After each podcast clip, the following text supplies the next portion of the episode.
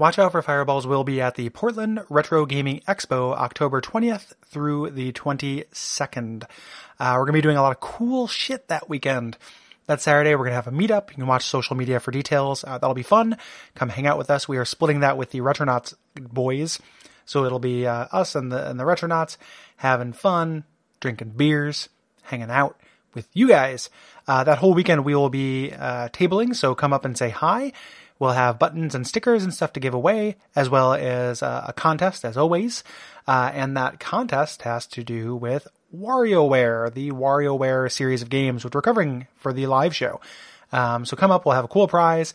And then sometime during that weekend, we'll be doing a panel about WarioWare. Usually they put us on Sunday. So if you're coming up, you know, make sure you get tickets for the whole weekend. Don't just come for Friday and Saturday, or you will miss us and it will break our hearts. Come say hi though. We'd love to meet you. And it is, consistently the highlight of my year. It's very fun. And we'd love to have you guys come out. Thanks. This is Gary Butterfield. This is Cole Ross.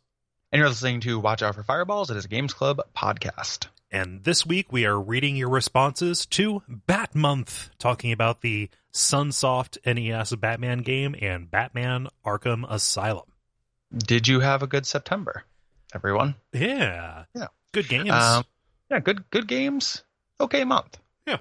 Great month. No. Where did this year go, Gary? Yeah. I still think of years somehow like not in terms of starting at New Year. Like, a lifetime of schooling has just made years feel like they started. Yeah. Like right, roughly. It doesn't feel like that's the beginning of the year, though. Right. Yeah. To me. Yeah. Which is but years are everything is arbitrary. Everything is. Yes. It is a meaningless void. Moving on to contacts for everybody. I'll go ahead and get started here with Calvin, who says via contact. When I finally saw Tim Burton's Batman, my experience with this guy had just been the NES game and the Adam West adventures. The movie confused me. Where was the part where Batman has to punch a wall to death? I learned around that time that films are often heavily edited, so I spread the rumor and also somehow convinced myself of it, that there's a secret uncut version of the movie that contained the parts of the NES game that were not in the theatrical release. That's very funny. Yeah, I enjoy that a lot. I love the idea of like unintentional auto-hypnosis where you live a lie for so long that it becomes the truth. Oh yeah, like Oprah memory yourself. Yeah, you million little pieces or what have you. Or not like million little pieces, like what is it, Tom Brokaw, whoever. That one journalist. Brian Williams about the helicopter. Jet. Yeah, the jet. Yeah, the jet. He got shot down in a Top Gun. Brian Williams got shot down in a Top Gun. I just thought of a terrible joke, which is Top Gun. Oh no, medium gun, low gun, too low gun. No. But they eject it safe. It's fine. Yeah. Thank goodness. Yes. Thank goodness for ice and the bartender man. Oh, of course. Yes. Doom guy. Yeah. But that is very funny. Then a direct adaptation of this game would be a thing. Yep. With the Joker's unrealistically long gun. Yeah. David writes via contact. When I first got Arkham Asylum, I still only had an old SD TV. And the game was practically unplayable on it since all of the text and icons were unreadable. I tried to hook my 360 up to my now wife's HD PC monitor and messed up some kind of setting because the game looked perfect, but it was in black and white. I was then faced with a choice. Do I play a visually compromised version on the TV or in black and white on the monitor? The game was pretty fun in black and white. Yeah, I could see that really working. I could see that being the case. Like the only thing that's like a bummer is the color coding and detective vision. But even that, like, there are, like, luminance differences. Yeah, it'd probably still work. Yeah. I've been wanting to get, for a long time, like an old PC monochrome monitor to run modern stuff through. Like, I've seen YouTube videos of people who do it. Mm-hmm. And, like, I like that aesthetic a whole lot. Oh, like an amber one or a green? Yeah. And just, like, run, modern PS4 games through an adapter, which, like, you can do. And then just have it be this, like, I played that, like, I wouldn't want to do it necessarily for something that I'm playing for the first time, but if I'm replaying something or playing something indie where it, like, visually doesn't really matter, like, as an aesthetic, I'm pretty into monochrome. Yeah. No, you should definitely go for go even more old school. Just like set up an array of Nixie tubes, and then that way. Oh yeah. Get an LED display, like an LED wall on a jumbotron. Through a series of light brights that like people adjust in real time. You get some neighborhood kids to come in. Yeah. What's the refresh rate on your monitor? Depends on how much Mountain Dew Timmy drank that day. Yeah. That'd be pretty phenomenal. Yeah. I had a black and white TV up until way after they were in fashion. Like, yeah, all through middle school, I had a black and white TV as the TV in my room. So almost the entirety of me watching Star Trek: The Next Generation and Coach was in black and white. So one of these things is not like the other. Blame Fox. Blame Fox. Chicago Channel 10. But it was awesome. Like Star Trek: Next Generation works really well in black and white because it's already kind of, you know, that show's so stiff. Yeah. Stodgy.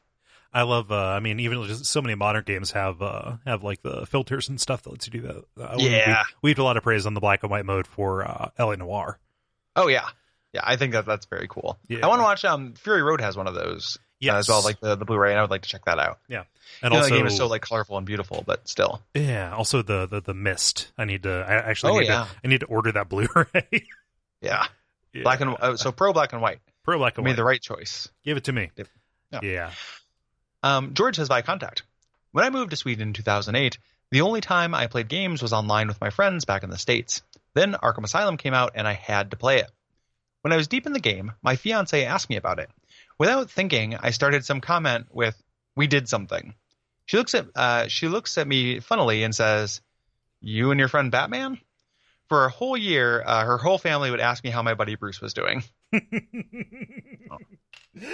See, that's the kind of thing that, like, if you have a family that's going to latch onto that kind of stuff, there are things that I said when I was 8 years old that I'm still living down. Mm-hmm. And I don't know how I feel about that. Yeah. I mean, this is at least kind of harmless, but it doesn't matter when you're little. No, I was like 6 or something, and I remember asking. I had a new shirt that I liked, and at a family reunion, one of my cousins threw a water balloon at me, and I really liked my shirt, and I remember asking if water stained. Oh, geez. And it, it's like I should have known. Like, even at 6, like, you should know, but also I was just kind of like panicking. Right. Your first instinct is to protect the shirt. Yeah, I was shirt first, and that became a make fun of me kind of thing. Right. Because you're a 6-year-old. Yeah, because I was dumb, but I mean, see, all 6-year-olds.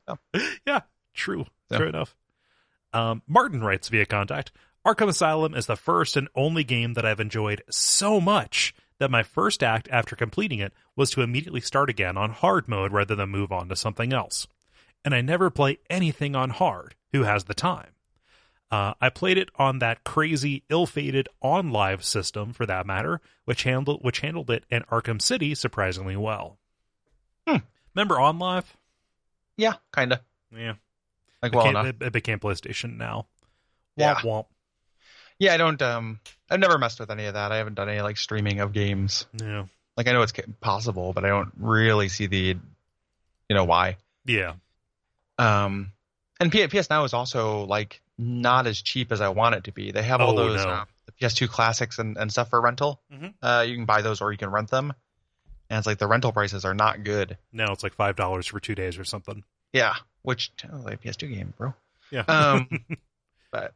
Yeah, I don't. I've had games where I do that, but I tend to, when I start over a game and like it that much, they tend to have a different kind of play mode. Yeah. So it's like, I play Dishonored 2 with the other character, things like that. Like, I'm going to play through this with a different power set or a different, that kind of thing. Yep. Or Resident Evil 2, that kind of thing. Oh, for sure. I mean, yeah. But I can see it. Mm-hmm. Jordan says by contact. Arkham Asylum is a game that holds a lot of meaning for me. I'd always been a Batman fan, especially when I was little. But when this game came out my freshman year of college, it reawakened that love in a big way. I dove headfirst into the world, crushing bad guys, solving riddles, and listening to audio logs. While it's a bad decision to keep you trapped in a menu while listening to said audio logs, I found the hand-drawn character art fun to look at and more charming than the 3D models used in subsequent games. The boss fights are also deservedly infamous, but I'll always remember this game for sucking me back into the Dark Knight's deep universe. Yeah. Yeah, I don't remember exactly what was going on with Batman when this came out, like the comics and kind of the property, as far as it being in a cartoon or anything like that. But I imagine this got a lot of people kind of just back into Batman. I could see it. Yeah. Like the bigger thing would be the movies, but those are so separate from everything else. Yeah, the movies probably. This was a part of like a larger Batman renaissance, though, and probably got a lot of people who read the comics a lot when they were younger, or enjoyed the animated series to be like, oh yeah, Batman, fuck. This is not your father's Batman. No. It's a shame we never got a good Batman Beyond game. I don't know. You know, Batman Beyond, I only know it based on seeing the designs for the toys. And they're ludicrous. It's like the Riddler is a sentient computer virus, and like the toy for it is this weird spider thing. I just remember being like, "Oh, this is the dumbest thing I've ever fucking seen." Yeah, it might be like an age gap thing. I remember really enjoying it. It's not bad on the surface. It just is a design thing. You know, there's no context in a toy, like so. Yeah. Weird Autumn writes via contact saying, "I love the Arkham games, but I've always kind of hated the Arkham aesthetic, especially the character designs. The female character designs are self-evidently terrible, but I don't love the way all of the male characters are muscle fetish testosterone monsters either. And this portrayal of Batman has a distressing lack of compassion or humanity. That's fine for a game about punching people in the head until they stop moving, I guess, but it kind of brings out the worst elements of the character's politics in a way that makes the whole you are Batman empowerment fantasy a little uncomfortable. They're good games to be sure. I just wish the stuff around the game bits didn't make me feel a little queasy." Yeah, I can see that. I think that for me, like, so that's a thing in general that I have to deal with before I enjoy any Batman stuff. Yeah. So even the humanity of the character, so like portrayals that are a little bit less, you know, Beef Boy and Thundercakes and that kind of thing. I have to just be like, Batman is kind of explicitly a vigilante might makes right. You know, we're gonna stop criminals just simply by punching them. You know, kind of thing. Like that's, you know, this is not going to be a particularly woke superhero. No. And when that's in service of taking down the Joker, okay, whatever. But there's an awful lot of just kind of dudes on the street. Yeah, there's a lot of henchmen and stuff. And even, you know, in the movies, weirdly enough, like even have like a lighter touch with that. Like there's that part where, you know, Batman's going to beat the shit out of, you know, one of his henchmen. And like, I think Harvey Dent stops him and is like, yeah, this guy is like a mentally unwell veteran. Yeah, you know, like the Joker preys on people like this. Are you just going to beat the shit out of this guy? Like they're victims too. Yeah. And the games never deal with that. It's just like a series of like beefy thugs. So I think that the point that Autumn's making is like, I feel that too. I just rectify that in my brain and then kind of shut it off and go forward to play the game. Yeah. Not that it's necessarily like, you know, it's worth talking about, and I notice it too. But it is it's just something I like have to deal with before I even set foot in the door. Yeah, it's a necessary compartmentalization, and I wonder if that would be the case if we didn't just grow up with Batman as this ubiquitous cultural icon. Yeah, totally. If we were presented somebody, you know, like my reaction to Spawn would probably be really similar, you know? Yeah. It's a tough thing. Yeah. It's also, and then just aesthetically too, like, it's another thing where it's I guess there's a lot of just kind of you know, baggage I have to kind of just like not deal with and stick aside to come in, because when I look at the character designs, which I also don't love, you know, we talked about the everything being wet kind of thing, and it's just like, well, at least it's not Gears of War, which is impossible to look at. Right. You know, like Gears of War, it's like, oh, I can't look at somebody who looks like that. Like that's too far. This is at least. It's in a neighboring country. Smaller. It's not in the same zip code, but it's, you know. One of them is the ultimate form of an altered beast guy, and the other one's like one step lower. So it's still silly, but it's just not like, oh man, this is an aesthetic crime. Yeah. You know? So. Yep. Yeah. So, I mean, yeah, you're not wrong, Autumn. No. The thing too, though, is like if they had done a game that doesn't do the Batman empowerment stuff like that, it would kind of weirdly not be true to the character. Like, you know, after we recorded the episodes, a lot of people were like, you don't know shit about Batman comics. And it's like, well, you know, I have a sample. I have a survey sampling throughout Batman's career. Like, I know I haven't read it regularly, but I comfortably read Batman arcs from almost every major Batman era. Mm-hmm. And in no time do they, I feel like, meaningfully deal with this issue.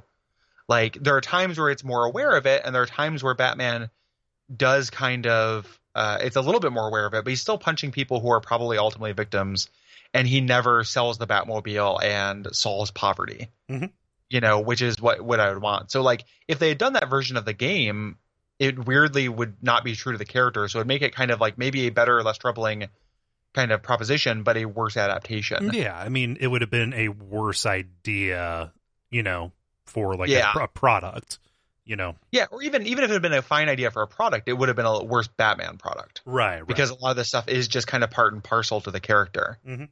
You know, and maybe, I mean, there might be arcs where that ends up not being true, but he tends to kind of regress to, especially with the way that DC is constantly rebooting everything, like regress to a guy who like deals with threats that are worth using violence upon in a serious way, but there is like collateral damage, and there are always going to be henchmen, and there's always going to be like low-life thugs and mobsters and stuff that you know, just get choked out and have brain damage and right who are never going to be able to walk again, you know. That's absolutely that's just the way it rolls. I get dropped like that. Is just feels like part and parcel of the character. You know. I don't know, like that reaction was confusing to me because I don't recall us ever saying that we were Batman experts or anything. I definitely, you know, put it on my sleeve that I only know him for the movies and the animated series. It was probably me more. Like I said that I've read the comics and I don't like a lot of the comics. Right. I think that got transitioned into there are no good Batman comics, which I don't think I said. Right. But I might have said like I haven't read a lot of good comic books or comics, or I might have said, man, there are no good Batman comics. Like I've read a bunch of them and a bunch of them aren't very good. And then just kind of dialed, you know, said the exaggerated version as an emotional reaction, then dialed it back to the actual opinion. Yeah. So, you know, this should go without saying, but sometimes you have to refresh it. Like, you can like Batman as a character. We're not going to take that from you. It should probably come along with some healthy skepticism about what's being conveyed in this. But, like, we don't, you know, like, you shouldn't feel bad for enjoying a Batman story. Oh, yeah. Yeah. Well, and also, like, just because I like different comics than you doesn't mean shit. Right. You know, it's like, there are probably comics I like that you know that you don't like. It's fine, you know, doesn't matter. Yeah. It's also too, when that happened, a lot of people brought up like Long Halloween, which is a self-contained okay Batman story that has some real like Jeff Loeb stink on it, who is one of the worst comic writers that I've ever had the displeasure of reading. Like, what has he done that I might know? Probably this, like, if you knew anything that he's done. This is the thing he's most famous for. He went on to do one of the worst comic books ever written, which is the third series of the Ultimates. The Ultimate series 1 and 2 are both very good. It's Mark Millar, however you pronounce it, who is problematic, but those are really fun, like big dumb superhero comics.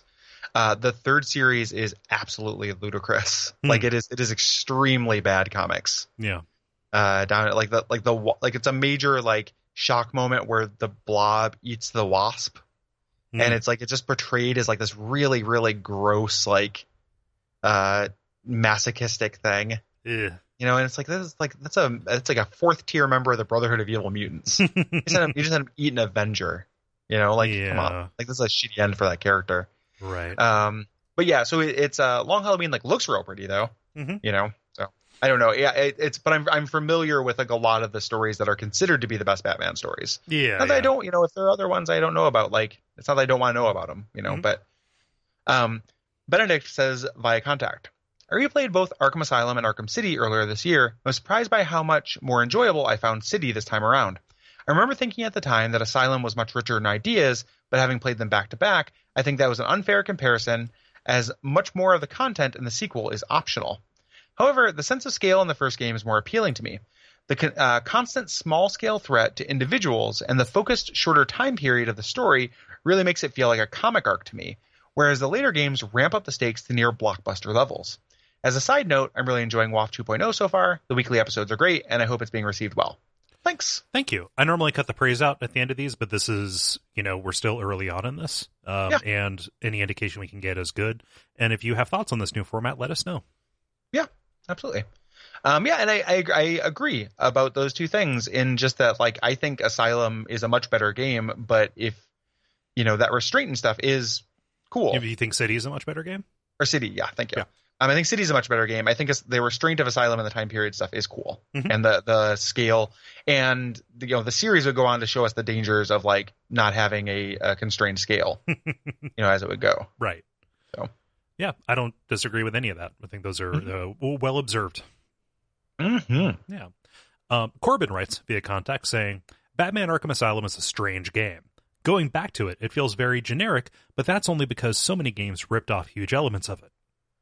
It was the genesis point for the new style open-world sandbox game in a lot of ways, and the fast-paced, counter-based, flashy melee combat is seen today in games from Assassin's Creed to Hellblade.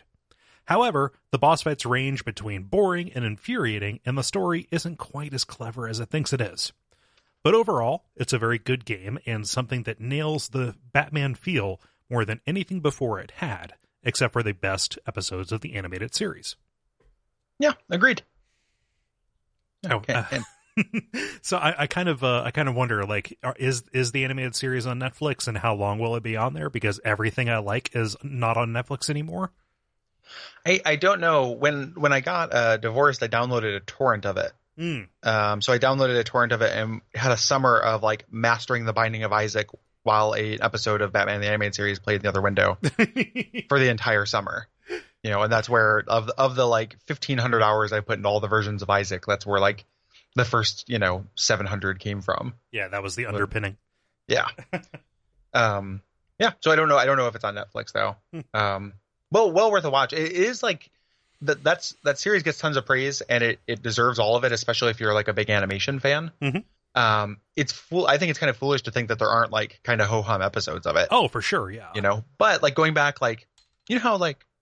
DVD, back in the world of DVDs, there'd be like those best of. DVDs, yeah. It's like here are 3 episodes of The Simpsons that are themed loosely. Yeah. Even that with I would like a DVD that's like, here's the 10 best like Batman animated series episodes. Like here are the major villain origin stories, and then a couple of their handpicked ones, and that would be a great or like those Saturday Night Live commercial compilations, be like that. Yeah. I think that'd be really great. I mean, that exists, but it's probably like somebody's watch list that they have on their blog. Yeah. Because the origins are definitely the most memorable and strongest ones to me. Yeah, I just remember liking the Clayface one an awful lot. It's really good. Yeah, Clayface one, the Mad Hatter one's really good, sad and good. Mr. Freeze one's amazing. Yeah, was young, almost made me cry. Like, dude messed up. Yeah. Thanks, Corbin. Good stuff. That is you. This is Ben. Me. Yes. Ben says via contact, "Having cut my teeth on the Batman game for Commodore 64 and being 11 years old when Tim Burton's Batman movie was released, I was in the prime age for this game when it dropped. I knew that it was Sunsoft, aka the company that made the Gremlins 2 game, an absolute favorite of my best friend and I. So when I first played the NES game, I was strangely disappointed. Batman was a lavender, plodding Belmont of a hero. He carried several guns, and the soundtrack was like somebody tried to copy the first Teenage Mutant Ninja Turtles game soundtrack while excising all the fun." Whoa. I gave it a pass. That was what was me. That was editorializing.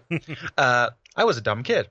Because on playing this game again, to follow along with your show, I realized that it was actually a gem. Deliberately paced, well-constructed, and darkly gorgeous. The fact that Batman keeps finding himself fighting Mega Man bosses didn't bother me, since it's clear that this game was a labor of love by people who probably only had access to some promotional material. I played for a few hours and got to the Joker before realizing that YouTube exists, and I don't need to put myself through the hatefully hard final level anymore." Exactly. "Still, I consider it a childhood redemption. Also, Arkham Asylum, my favorite non-cartoon Batman." Yeah. Yeah, YouTube is the secret cheat code to get to the ending of any game.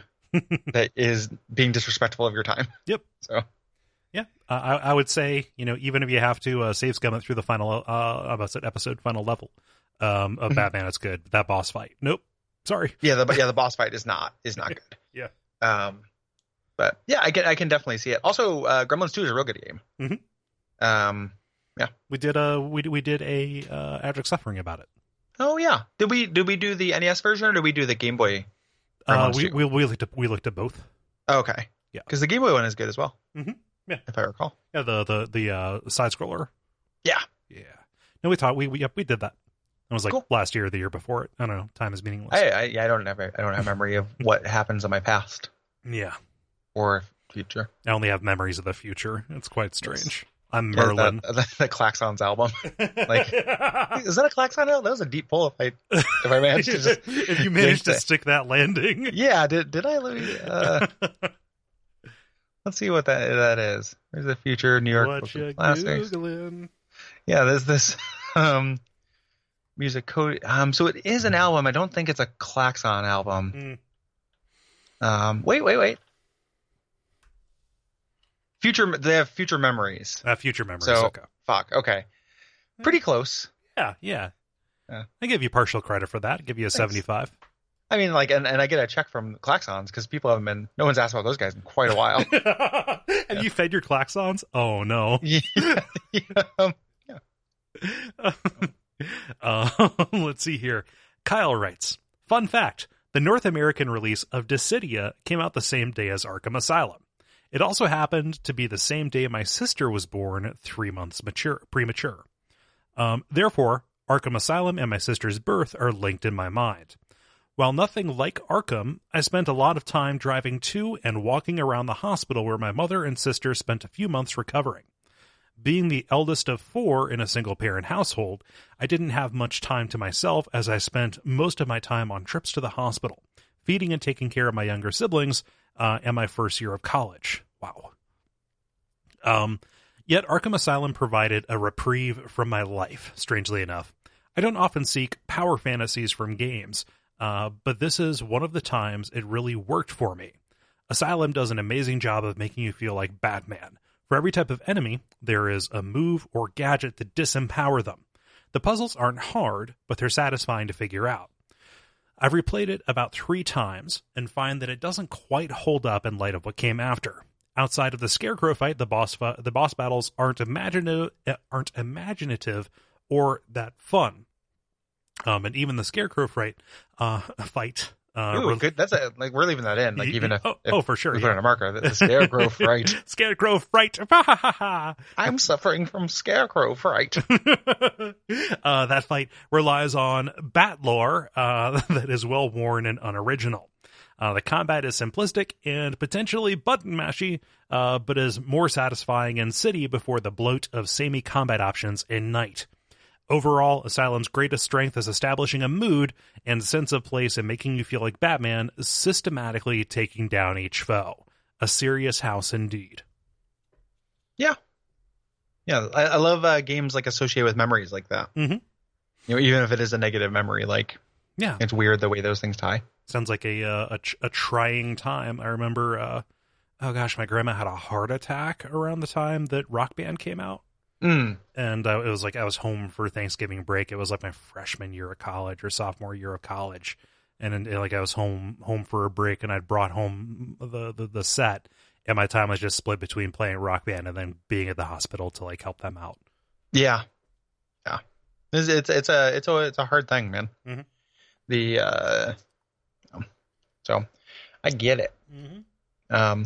Yeah, and I might not pronounce this correctly, so I apologize in advance. Aditya, I believe, says via contact, hi there, first-time responder, but I couldn't help but say something about the Arkham games, because, man, I love them so much, both to play and talk about. I was lucky enough to get the game right around the time I started to look at games to see how they worked, and Arkham Asylum was able to highlight an important part of game design, balancing challenge. See, I found the game super engrossing, but never very hard, because it nails that empowerment from controlling a superhero almost too well. The gameplay loop didn't just make you feel like Batman, it made you want to play like Batman, to strike fear and dispense justice from the shadows rather than charging it head first. The thing is, that's exactly the problem. The game empowered me so much with the gadgets and raw strength that I didn't feel like there was significant conflict. Of course, I could escape Arkham. I'm Batman. I certainly died, but mostly because I pressed the wrong button and glided out into the middle of a group of gun-wielding enemies or something like that. The game was still incredibly fun, but by the end it became a bit stale as the challenge never ramped up. Difficulty was sacrificed for avatar power. I still love Arkham Asylum, but to me it was the clearest example of how important it is that you balance challenge and empowerment in games. If the game had been a bit harder, you could still play like Batman, but actually feel like you're struggling to survive on the island, like the Joker has you trapped and you have to earn your way out.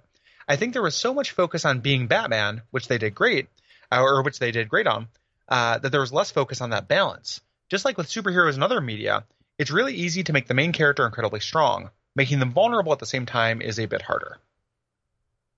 Yeah, that is a good response.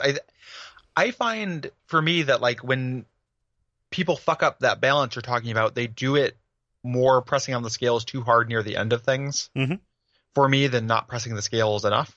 Yeah. And I prefer a game to feel cool and be too easy than to be too hard. Yeah. Like in general, like I you know, and that could be a new thing. Like, you know, that could be just like Scars of the Ring City, like just running deep, you know, like just that blood poisoning. Yeah, just marked by, you know, by fucking Ring City. But like it's, you know, and I like hard games and I like doing shit before, you know, you're supposed to be able to do it. And I love like challenges you have to think about. And I don't, you know, like we talk about this all the time with RPGs, like they're too easy a lot of the time. And that's what bothers me is like you don't actually have to think to play them. And that kills it for me. You know, so I definitely appreciate that. But I it's interesting. This is an example that like starts too easy and remains too easy, as opposed to starts kind of right and gets too hard, which I think is more common.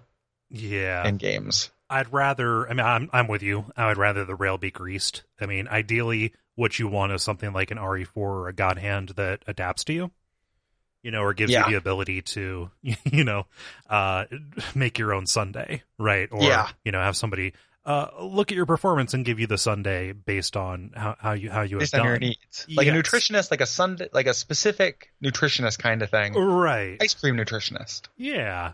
Yeah. Which is just a big sign that says no. Yeah. Like our nutritionists at Goldstone are willing to give you the sundae that you gotta have. Yeah. Oh man. Yeah. So I don't know that I would say the game is too easy, but I think that what you're responding to is that they are designing it around a particular kind of low friction style of play that I don't think would actually be mitigated by jumping up like a difficulty level, right? Well, what they also do too in this is they're counting on you to want to engage in this in like a 70-30 like regular console game and arcade game split, and make up that difficulty and kind of self-challenge. Like, I think they want you to be like, what's the highest combo I can get? Yeah. You know, things like that. Like, they want you to engage with the systems in a way that sometimes, like, and I'm sympathetic to just, like, I don't care. Yeah. You know, like, a lot of times I just don't want to do that. And I just kind of want to get the game. I mean, you know, like you brought Rock Band earlier. Like, I just want to get through the song and have fun. You know, I never play those games for high score. Right. I just want to be able to hit all the notes and feel like I'm playing an instrument. You know, and but that's a little bit different because they don't feel too easy. But like I think that's what this tries to do, whether it's successful or not, is have that kind of like, oh, you can get through a fight perfectly with never missing. And that's where that extra challenge comes from. Yeah. And if that's not your particular carrot, then. Yeah, just getting through it is pretty easy. Yeah. Weirdly enough, so we've announced our games for November, or we're announcing them at the end. Yeah, we're announcing them at the end. Yeah. So one of the games we played. Well, I mean, I guess I can't. This relates to this topic, so I'm just going to announce it now. Yeah. I don't, like, people who are going to listen to this will listen to the end. So one of the games is Transistor by Supergiant, and they have the, like, difficulty modifiers in it. And because I'd already played that game, to replay it for the show and refresh my memory, I didn't activate any of them. I was just like, well, I've done this.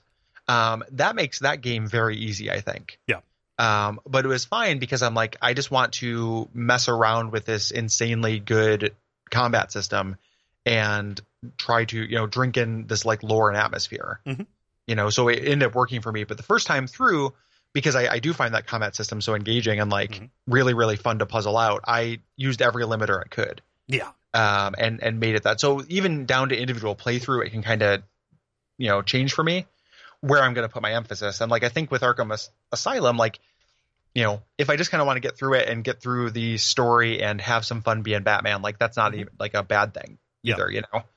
They were going for that. Like that's going for what you're talking about, like that you're trapped on the island, you have to be very resourceful, is like a different kind of game they've never actually made. Right. You know, none of the Arkham games are like that. Mm-hmm. Yeah. Not that it wouldn't be cool, but it's like a very different thing. Yeah. Thank you for writing. And thank you for saying you're a first time responder, because that saved me from saying, I think this person's new. Yeah. And you know, first responders are very valuable, and like it's an admirable job. So. Oh yeah. Yeah. That was dumb. Doug Greats via contact. The Arkham franchise is extraordinary in one key respect. It's the first time I truly felt like a superhero in a game. Games are, at least to some degree, about wish fulfillment through superhuman capabilities, and yet the vast majority of licensed superhero games fall flat. Even those that are competent still often fail at this marriage between character and gameplay. Sonic is faster than a speeding bullet. The Final Fantasy VI crew is more powerful than a locum. That's a good one, man. That's pretty good. Yeah. The Final Fantasy VI crew is more powerful than a locomotive. Mario is able to leap tall buildings in a single bound. So why the fuck can't anyone get Superman to do it? That's why Arkham is such a special synergy of a licensed property and gameplay mechanics. The combat has often been imitated, but killing orcs in Mordor, while fun, still maps onto Batman's character and style way better. You can be stealthy. You can be the world's greatest detective. And all in a way that not only mirrors what Batman does, but what it feels like to be Batman doing it. It's somewhat surprising, therefore, that there hasn't been more licensed superhero properties that take the same approach successfully. The upcoming Spider-Man game at least appears to be headed in the right direction, but I'd love to hear your thoughts on what franchise would benefit most from the Arkham treatment, and why the franchise seems to remain one of a kind for Arkham games later. As always, there we go. Some nice words there that I forgot to cut out. Yeah. Thanks, Doug. Mm-hmm. I don't know if I buy the premise that other, like, it is rare that superhero games get this, but like we talked about during the episode, mm-hmm. Spider-Man 2 feels really Spider-Man-y. Yeah. To me, Hulk Ultimate Destruction feels really hulky, very hulky, you know, like extremely hulky. Like, mm-hmm. you know, that you like rip a semi in half and use part of it to skateboard down the street to like swing a tank around by the barrel into a, you know, mm-hmm. a helicopter. Like it's extremely hulky. Yeah. And if you press a different button, you rip the semi in half and use both sides as boxing gloves. Yeah, that game's very good. It's so like, good. So someday we should do Ultimate Destruction, because I could stand to revisit that. And that's I know we did Crackdown, but they share DNA, but they're not exactly mm-hmm. the same. Yeah. But so I think that there are games that do it. It is rare. Mm-hmm. And I think we're kind of due for some more of these kind of revisits, because the PS3 gen with the exception of Arkham, and then PS4 gen has been really shitty about superhero games. Yeah. But we had a time where we were kind of fainting towards doing it right. Right. Yeah, this, I think we mentioned it during the main episode, one of them anyway, like studios just stopped trying to do this, because the dev cycle for a game is so much longer than, you know, it takes to even go from, you know, concept to post-production in a movie, you know? They just can't land that plane. And other properties that I wish got a better treatment. Yeah. I would love to see a non-ARPG version of the X-Men. Like those X-Men games are mm-hmm. really good. Like it'd be awesome to have those like in a character action game that wasn't, you know, Wolverine God of Warring it, you know. The X-Men Destiny has such a shitty, it sucks that was so bad, because mm-hmm. if you made that a robust, like the character creation wasn't just like pick whether you want to shoot rocks or shoot magnets or whatever the two things the two characters could do. Mm-hmm. And that if it was just like, hey, here's a pretty robust like City of Heroes-esque power thing, and you are a new X-Men. Yeah. And do that, you know, even as an ARPG, or like do it as like a Skyrim. Yeah, that's exactly what I was going to say. Do it like a like event crawler or something like that. Yeah. Like you know, I've said I want, you know, ultimate game for me that is like right now on my dream wish list is a D&D based like event crawler immersive sim mm-hmm. that takes place in Faerun. Like, hey, you're a thief, go live in this world. Hey, mm-hmm. you're a ranger, go live in this world. Yeah. But the I would love to do an X-Men version of that was like took that premise of like, hey, you're the new X-Men, mm-hmm. you know, you're the new recruit, but did like, you know, RPG elements and training and stuff like that. Yeah. That'd be incredible. Yeah. Extremely good. Hey, Gary, how's the Telltale Batman game? I've only played the first episode. It was okay. It has a feeling, you know, I'm going to go back to it at some point, like when I'm in a Telltale mood. Yeah, I got it in a bundle or something like that. At least the first season, I suppose. That's the only thing that's out. Yeah. The action didn't work for me. There was like slightly more. It was like, you know, mostly, you know, a lot of people said like, oh, it's more like a Bruce Wayne game than a Batman game. That's true, and it's probably like you are. And this is all episode one, so, you know, take this with a grain of salt. But it was probably you spent 75% of your time being Bruce Wayne, okay, and all that stuff worked real well. And the 25% of the time you spent being Batman didn't work for me at all. Ugh. In it, like it was, yeah, you know, Telltale action in a way that just wasn't very fun. It didn't do like the Wolf Among Us, like kind of tough guy bar fight stuff that I think actually kind of works, right? Yeah, that was neither here nor there. Like that wasn't related to a thing. I was just came up earlier in my mind that I wanted to make sure we got it. Yeah. Yeah. So the I would love to see X-Men though. That's because that's my superhero deal. Yeah. You could, man, I would love to see a Hawkeye game too, especially now that Hawkeye is like it has that indie cachet. Yeah. Yeah, like a Matt Fraction kind of story based Hawkeye, but still had mimicking that art style. Oh, beats still my heart. Yeah. And it would be in my archery wheelhouse. Uh-huh. You know? Oh, God. Like, that's the thing, because Doug mentioned Shadow of Mordor, and, like, I think Shadow of Mordor actually does feel really like I imagine a character in that world taking things down. Mm-hmm. I think the addition of archery makes that, like, you know, as far as how to play, like, the story in that game is ridiculous. I think City is cooler atmosphere and stuff-wise, but the actual play, like, you know, Shadow of Mordor is a really good, like, taken down outpost game. Yeah. And a lot of it's the addition of like ranged combat. Mm-hmm. So, yeah, like range stuff lets you set up situations so much better too. Yeah. Yeah. It is. It makes a big difference, like having a ranged option. So, yeah. Greg says by contact, I first got the NES Batman game shortly after it came out in early 1991, just after I turned 14. Again, thanks to my mom managing her video store. I'd seen the recent Batman movie and loved it. And even though I wasn't a big Batman fan, even as a kid, I preferred Marvel over DC. I had read some of the comics and enjoyed the cheesy 60s show and movie as well, and I've been drooling over the pictures and detail given of the game in issues of Nintendo Power. The game really sounded like a lot of fun, and I was totally in a platforming mood at the time with all the really good platform games coming out for the system. I wasn't disappointed by the game. The graphics were really good for a midlife NES game, and the soundtrack was totally awesome and remains one of my favorite NES soundtracks. The gameplay was fast and furious and fun, and the difficulty ramped up very well. You could always tell a Sunsoft game by the music used in it, the style and how it sounded and all that, just like how you would with a Konami or Capcom game, and this game was the same way. The bosses were tough until you learned the pattern, and you had to master the wall jump in this game to beat it, much like doing that in the first Ninja Gaiden. The last stage is brutal in its difficulty, and I'd rank it up there in the top 10 for most difficult NES games. However, a cool thing about the game is that the difficulty seemed fair. The AI didn't cheat and didn't make you feel like you couldn't do something. Rather, it was like you knew what you had to do and how you messed up. And if you could get it down the proper move or action to take with trial and error, you could get through it perfectly. In this way, the game kept you coming back for more. I personally consider the original Ninja Gaiden and Battletoads and Silver Surfer to be harder NES games. All games I beat. Back in the day. Back in the day, thank you. I've never seen BITD. Back in the day. The last two bosses of the Batman game are quite easy once you learn the patterns and know what to do to defeat them, and the ending is quite good.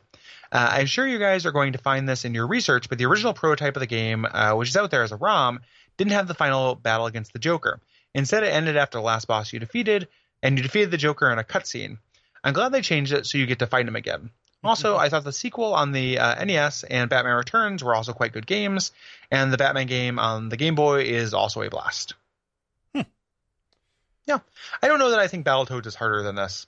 Battletoads is like some bullshit. But this, I find this like this Battle. I guess like Battletoads is slightly more unfair feeling. Yeah, it keeps you on your toes more than this does. Like I think that the Batman NES game, it's more of an intricate machine. Yeah, and Battletoads is much more like actual, just kind of trial and error. Yeah. But Ninja Gaiden is a good comparison, I think. Mm-hmm. Silver Surfer is a hateful nonsense, like mass. Like, nobody should play Silver Surfer. No. That's a terrible game. Like, it is. Like, it would be such a bad, boring Abject Suffering, too, because it's like nobody can get past the first level of that. Right. And we talk about the music being good, and then it would just be us, like, emptying out our heads everything we know about the Silver Surfer. Right, right. That it's the favorite superhero of pretentious people. That's right. I'll pick a fight. No, I won't. Is that true? That's all that I know. It seems like a strange one to pick as your favorite to me. I've never heard anyone say their favorite superhero was the Silver Surfer. I could see it. I mean, I can imagine a world in which it is possible. Yeah. Like, that is not a comment made in basis of fact or experience. Okay, I was just wondering whether somebody had been like, "Yeah, man, it's like Surfer Dog, Norn Rad." It was Silver Surfer. One of my bullies was a Silver Surfer fan. Yeah. Like, what's up, little Fire Lord? You're not going to be the real Herald of Galactus anymore. Yeah. Oh. Yeah. Yeah, that's it. Yep. So thank you, everybody. If you have any thoughts about Resident Evil 3, Code Veronica, or 7, get them in to duckfeed.tv/contact by October the 15th. Yeah. So that's what we're doing during October, Resident Evil month.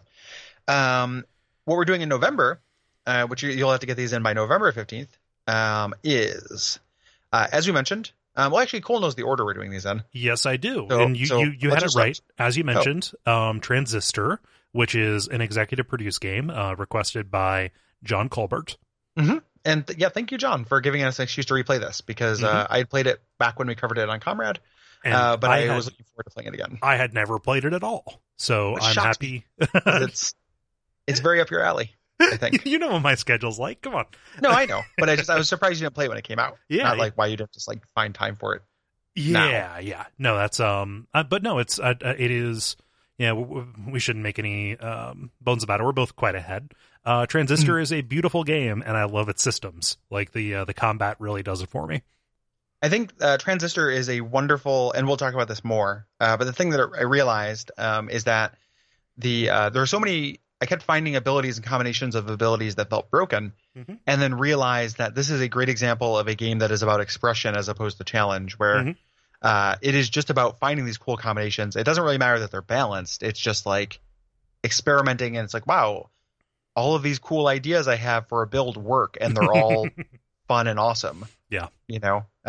So yeah, I love that game. Yeah. It's when Pyre came out recently, there was kind of a backlash on Twitter. Like a lot of big Games Press people came up and were like, yeah, despite not liking Bastion and Transistor, I'm interested in this. And I'm like, you didn't like Bastion and Transistor? Like, I mean, okay, like I understand the backlash, you have to have a lash. Like everybody was real enthusiastic about these, like maybe in press when they first came out.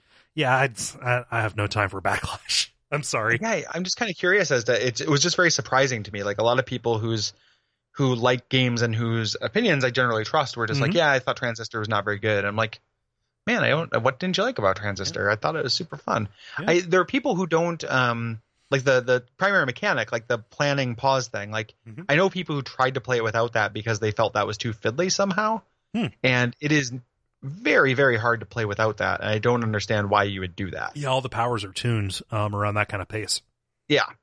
And like being able to subvert it and stuff. We'll talk about it at length, but it is. Yeah. I think the game has a lot of depth, and I was kind of surprised that it that it has its haters. Yeah, everybody has haters. Every game has haters, but so. Yep.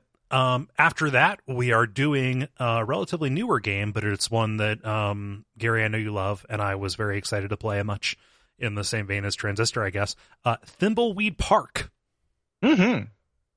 I like how this is kind of like maintaining our like roughly one new game a month, kind of thing, which is a good ratio. Yeah. For new to old games with new off, I think. Mm-hmm. I was pushing for this because we were talking about doing an adventure game poll, and I was just like, man, I included it on the list of things, and you're like, oh, we should just do that. Yeah, I want Cole to play it, and.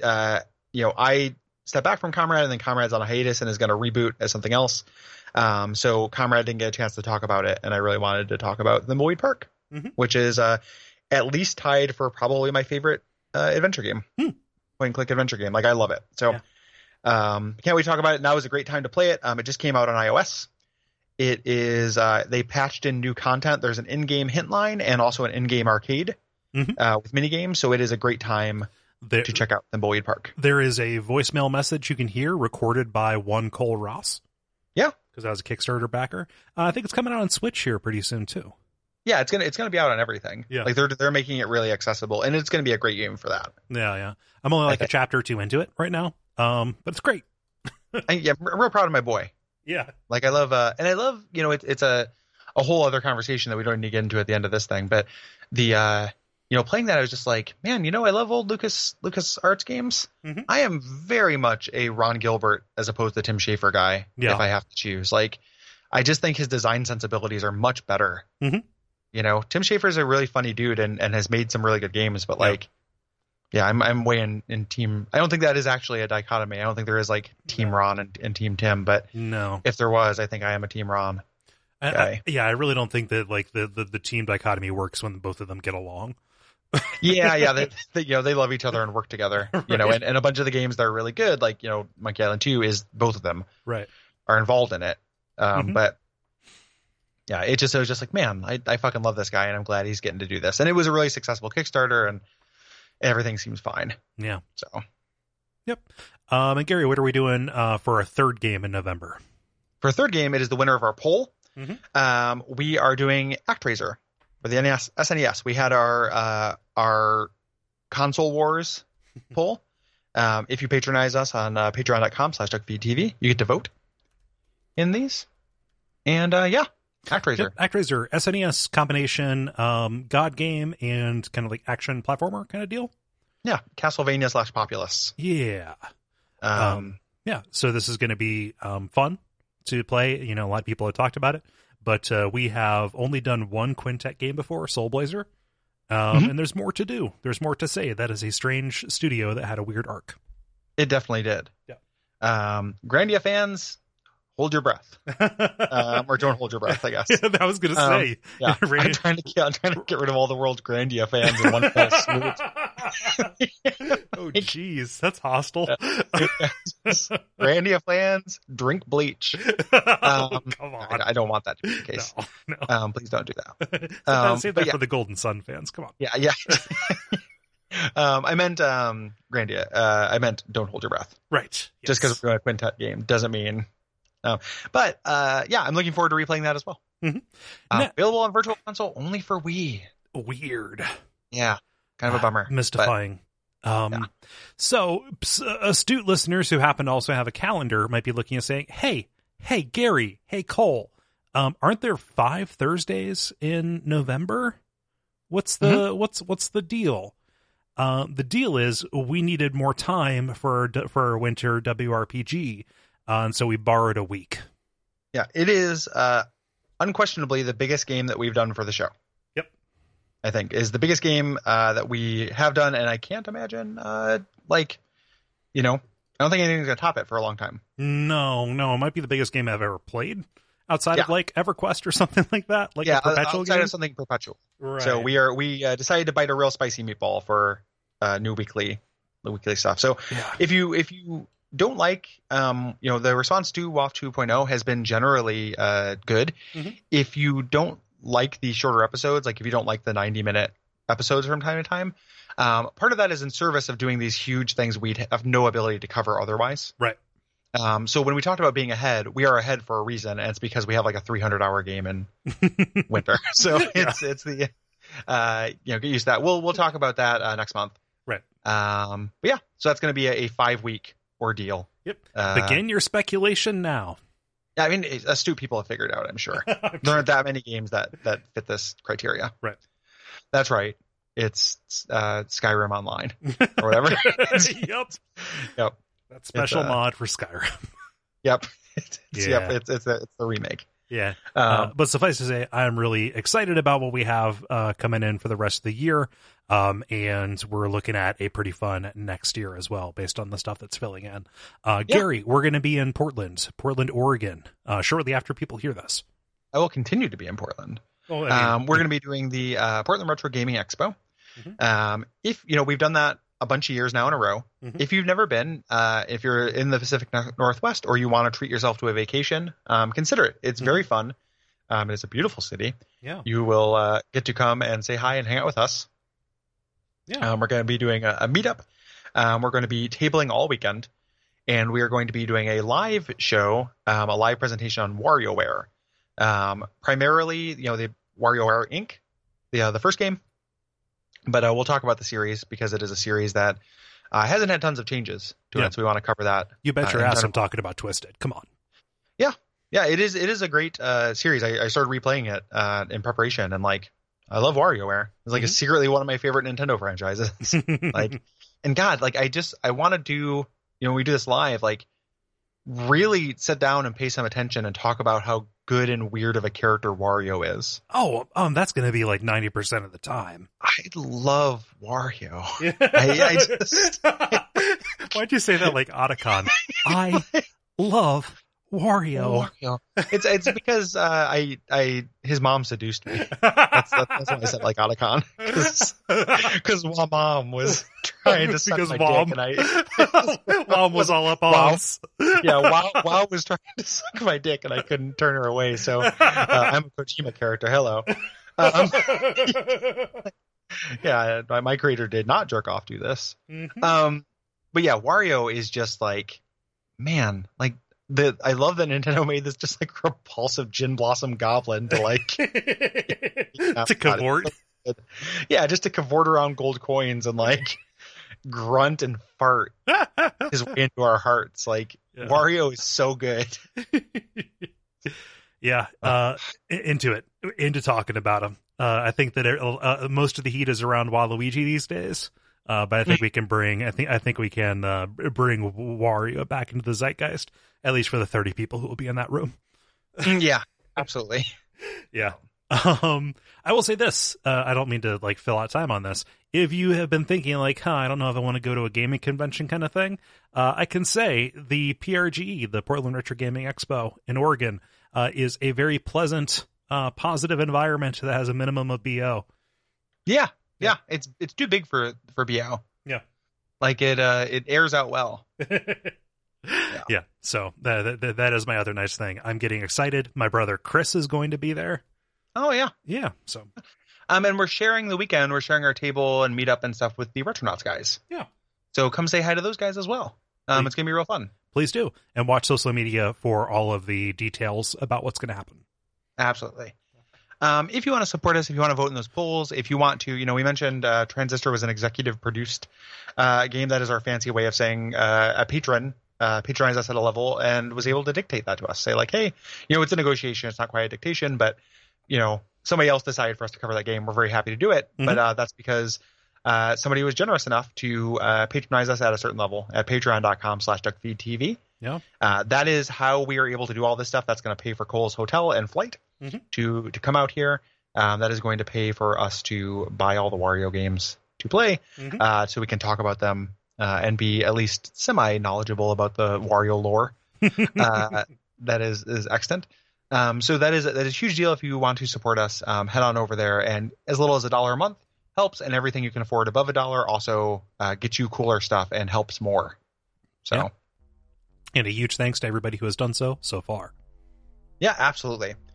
We really do appreciate it. And then ratings, reviews, things like that are also very helpful. Yes. Yeah.